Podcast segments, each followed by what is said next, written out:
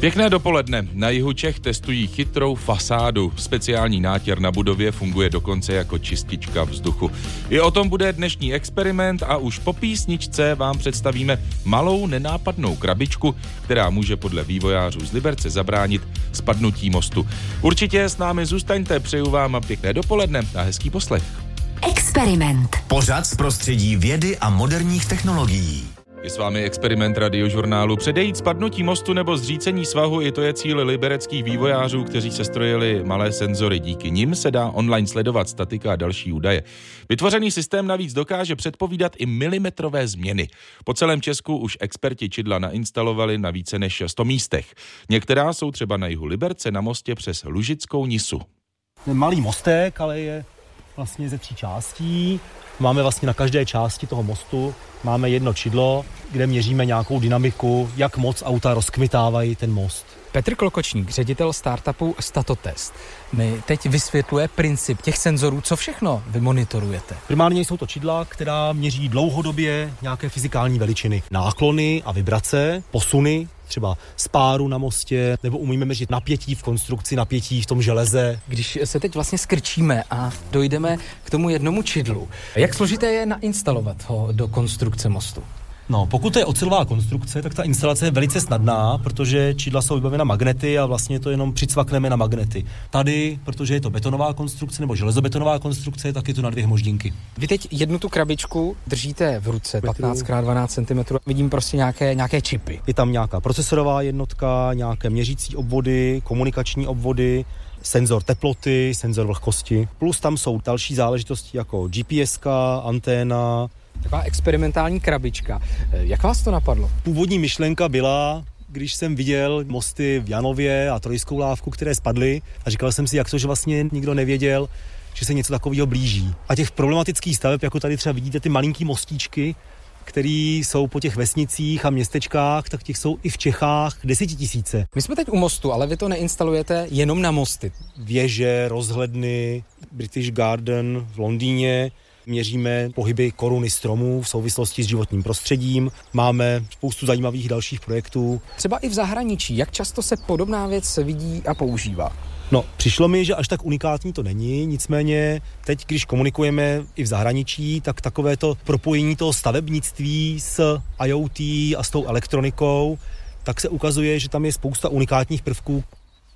Dodává ředitel startupu Statotest Petr Klokočník. Eh, Honzo, testoval jsi nový tenzometry, prosím tě. Jasně, a s dobrou přesností jsou. Po Česku je zatím nainstalováno zhruba 150 čidel. Některá jsou například i na ještěckém vysílači. Na dalších ještě vývojáři v této liberecké kanceláři pracují. Já se jmenuji Daniel Jích a v podstatě máme tady na starosti vývoj. Vy tady před sebou máte tři monitory, na klávesnici jste se teď zalogoval do vašeho systému. Vidíte ta data z těch senzorů online. Můžeme zkusit kliknout na nějaký ten bod a podívat se na ta data, na ty podrobnosti. Tady třeba máme eh, konkrétně novou kolejnici eh, v Sudově, to znamená monitorujeme, jak se posouvá usazení v podstatě pilíře. Je to právě posun, který je malinkatý, proto se jedná o milimetry. Vy jste teď překlikl na liberecký bazén, tady je těch grafů o dost více. V podstatě vytváříme dva typy jakoby těch reportů, dva typy zobrazení těch dat, buď jako v reálném čase, což jsou jakoby jednoduchý, rychlý grafy, který vidíte okamžitě v podstatě, co se naměří, a pak vytváříme takzvané reporty, které se vytváří několikrát denně a z těch dlouhodobých dát vytváříme nějaké analytiky. Vy využíváte také umělou inteligenci. My se snažíme najít nějaký trend v podstatě toho vývoje a jakmile najdeme ten trend, tak se snažíme predikovat v podstatě, jak by ten stav mohl vypadat do budoucna. Samozřejmě dneska máme mosty, máme dneska různé konstrukce, máme střechy, které se propadají a tak dále, tak důležitý je ten monitoring. Pokud budeme vědět, že se s tím něco děje, tak dokážeme v podstatě zachránit životy těm lidem, když to řeknu až úplně do extrému. Liberecká čidla budou letos pomáhat i odborníkům z Akademie věd, a to při sledování svahů na Špicberkách. Podrobněji o tom budeme v magazínu Experiment mluvit ještě za chvíli. Z Liberce Ondřej Vaňura, Radiožurnál. V magazínu Experiment ještě budeme mluvit o nových čidlech libereckých vývoja, vývojářů sledující statiku nejen mostů, využívají je i odborníci z různých vysokých škol a také Akademie věd. Ondřej Racek z Ústavu struktury a mechaniky Hornin v rozhovoru s reportérem Ondřejem Vaňurou vysvětluje, k čemu konkrétně senzory při výzkumech slouží právě jemu a jeho kolegům.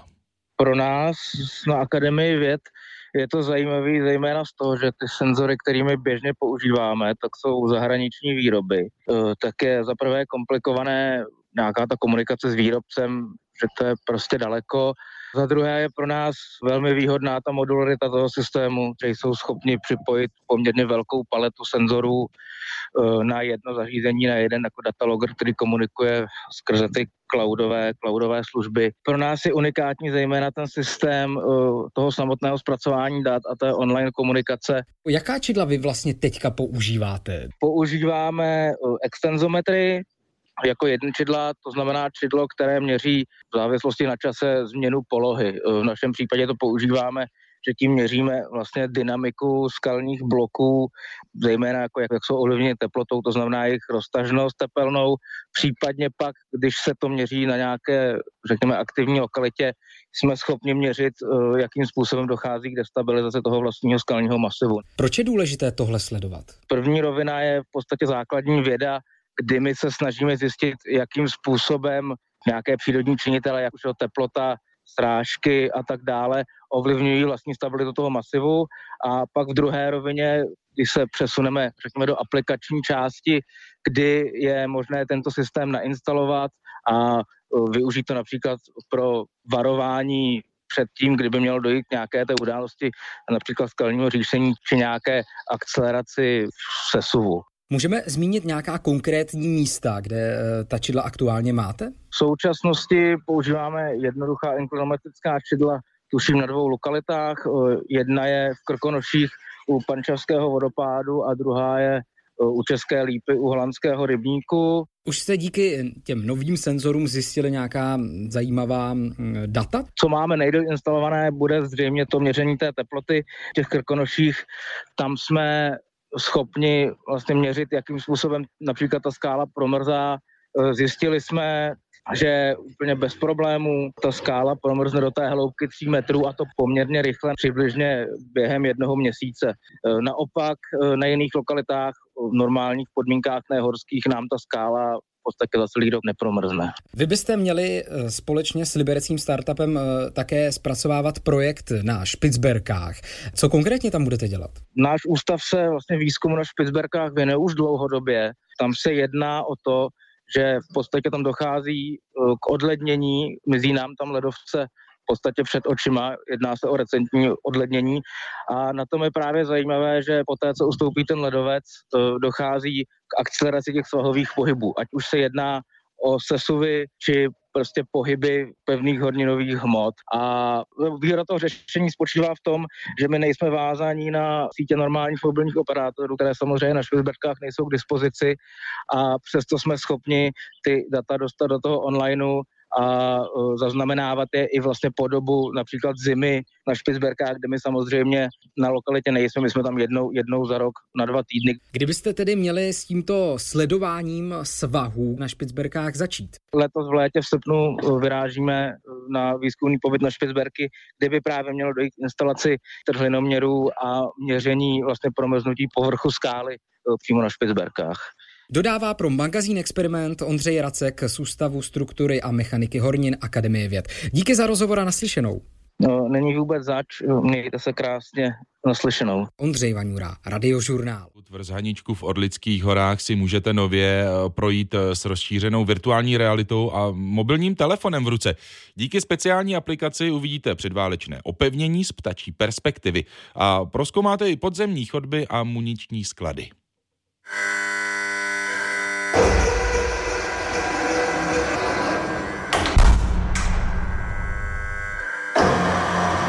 Otevřela se automatická ocelová vrata do pevnosti Hanička. Nově můžou návštěvníci projít útrobami tvrze s interaktivním plánem ve svém mobilu v ruce. V telefonu máme staženou aplikaci Visit More. Vidíme tady jednotlivé objekty na povrchu, ať už to je tedy dělostřelecký srub, či to je pěchotní srub, potůček či další, tak i to vzájemné propojení. Vidíme skutečně chodby, výtahy, muniční sklady a všechny další součásti v rámci konfrontace té nadzemní části a té pozemní části. Popisuje historik z Filozofické fakulty Univerzity Hradec Králové Jiří Štěpán. Pod jeho vedením univerzita vytvořila také výukové materiály pro školy. Procházet aplikaci jde i offline v podzemních prostorech. Podle vedoucího muzea Pavla Mináře tu pomůže návštěvníkům s orientací. To je kardinální problém návštěvníků na Haničce.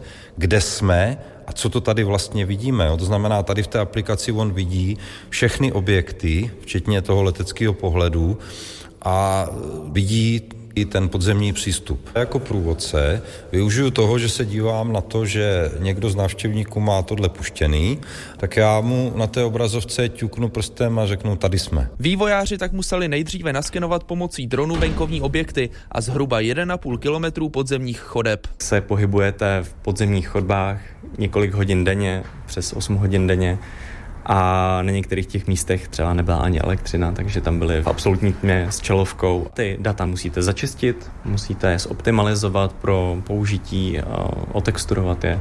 Ale musím říct, že se nám povedlo držet to v těch intencích, kdy to opravdu většina zařízení zvládne. Říká ředitel vývojářské společnosti Marek Kulkovský. Na celý projekt získali organizátoři společně s polským podzemním městem Osůvka z Vyšegrádského fondu necelých 50 tisíc euro, tedy asi milion 200 tisíc korun. Naskenovaná data můžou použít i v budoucnu. V polovině příštího roku by tak ve vstupní místnosti místo velkého sádropapírového modelu celé pevnosti mohl vzniknout interaktivní panel. Když do toho takhle dlouhým ukazovátkem pípnu, tak ukážu třeba na ten objekt pěchotního srubu, trošku na něj zatlačím a čím víc budu tlačit, tak tím víc budu pronikat do toho schéma podzemí. Schodiště, šachta. Ukazuje Pavel Minář, jak by mohl interaktivní prvek asi v polovině příštího roku fungovat. V budoucnu by si díky virtuální realitě mohli návštěvníci prohlédnout i historické exponáty. Součástí to je zdigitalizování celé té hlavní zbraně e, tvrzí, což je kasematní houfnice 100 mm ten návštěvník v tom prostoru, kde ta houfnice v našem případě nikdy nestála, protože se tam z důvodu historických událostí nedostala, tak tam uvidí přímo houfnici a když to dobře dopadne i s obsluhou. Virtuální houfnice by na svém místě mohla stát na konci příštího roku. Letošní sezóna tady na Haničce začíná v neděli 1. května. Jakub Vik, Radiožurnál. S efektivnější léčbou popálenin nebo řezných ran by v budoucnu mohly pomoct nanočástice s rybím olejem. Výzkumníci z Mendelovy univerzity v Brně je zkusili přidat do takzvaných eh, hojivých náplastí z kolagenu. Díky oleji se rána postupně zacelí a nedostane se do ní infekce. Tato metoda by tak mohla doplnit například běžnou léčbu antibiotiky to, co chceme do těch nanočástic zakomponovat, to znamená ta složka toho oleje a tady je ta složka, která nám tvoří obal té nanočástice. Do toho pustíme ultrazvukové vlny a tímto zvukem my vlastně způsobíme, že se nám ty částice prostě rozbijou na velké množství malých kapenek a tím, jak se dostávají do toho prostředí té želatiny, ta želatina ty kaplenky obalí a vytvoří z nich vlastně ty kapsulky. Takže vy musíte smíchat tady ty dvě látky, aby uh-huh. ta mhm. kůže to pak lépe přijímala a vlastně léčila. tam, kde to potřebujeme. Pomocí ultrazvuku připravuje Jana Zemanová z Mendlovy univerzity nanočástice s rybím olejem. Ty následně výzkumníci můžou nanášet na kolagenní kryt, který funguje jako hojivá náplast na kožní rány. Z jedné strany toho, toho krytu se tam vloží ty nanočástice a pak se to teda vysterilizuje a teď to teda vložíme na tu ránu. Vysvětluje vedoucí výzkumného projektu Tomáš Komprda. Nově přidaný rybí olej dokáže řezné rány nebo popáleniny léčit efektivněji než například běžná antibiotická léčba. To by pak v praxi mohly náplasti doplnit. My jsme zjistili, že tady, tady ta kombinace těch nanočástí s tím rybím olejem je vhodná, velice vhodná alternativa k těm běžně používaným postupům, třeba i s těmi antibiotiky. A ty antibiotika si ty bakterie vytvářejí rezistence, když to v tomhle případě nikoliv. Díky náplasti se rána postupně zacelí a nevznikne v ní infekce. A právě tato funkce je pro lékaře zásadní. Přibližuje Břetislav Lipový z fakultní nemocnice Brno. Pro nás jako pro kliniky je to určitě vítaná alternativa. Jsou minimalizovány ty rizikové faktory, které by to na úrovni té rány mohly ovlivnit negativním způsobem. Výzkumníci vytvořili celkem šest variant náplastí. Kromě nanočástic s rybím olejem připravili i náplast s antibiotikem mupirocin, které se na hojení ran běžně používá. Všechny vzorky pak otestovali na kůži prasat, doplňuje Komprda. Většina eh, výzkumníků tohle dělá na eh, buď to na myších nebo na potkanech, protože je to jakoby jednodušší, levnější ale ta kůže jako taková, i ten způsob hojení u člověka a u toho potkana nebo u té myšky je úplně odlišný. Ale naopak je velice podobný způsob hojení eh, u člověka a u toho prasátka. Vědci by v budoucnu chtěli vyzkoušet i jiné varianty experimentů. Mohli by například místo organických nanočástic použít anorganické. Z Brna Barbara Kroutilíková, Radiožurnál. Loni v listopadu dostala ocenění pro dobro, dobrovolníky křesadlo. Eliška Ochoa šla původně na pouť do Santiago, ale nějak se to semlelo, že se ocitla jako dobrovolnice v Ekvádoru. S jakým úmyslem, co je projekt adopce na blízko a jak překonat strachy, které člověk má, když něco takového chce udělat. Na to se bude ptát Vladimír Kroc na radiožurnálu mezi desátou a jedenáctou. Před námi je poslední díl dnešního experimentu. V táboře testují novou technologii pro opravy fasád. Novinka pracuje s chemickou reakcí oxidu titanu jako katalyzátor katalyzátoru a ultrafialového záření. Omítka tak při kontaktu se slunečním svitem funguje jako čistička vzduchu a umí hubit i zárodky plísní a řas na svém povrchu. Fotokatalytická fasáda je také odolná i vůči sprayerům. Stojíme u objektu v ulici politických vězňů, je to městský objekt, bytový objekt. Ve finální fázi nakonec zde bude umístěna právě ten, tento fotokatalytický nátěr. Speciální fasáda umí podle jednatele městské společnosti Bytes Ondřeje Semeráka čistit své okolí. Metr čtvereční dokáže za rok zlikvidovat až několik kilogramů nečistot.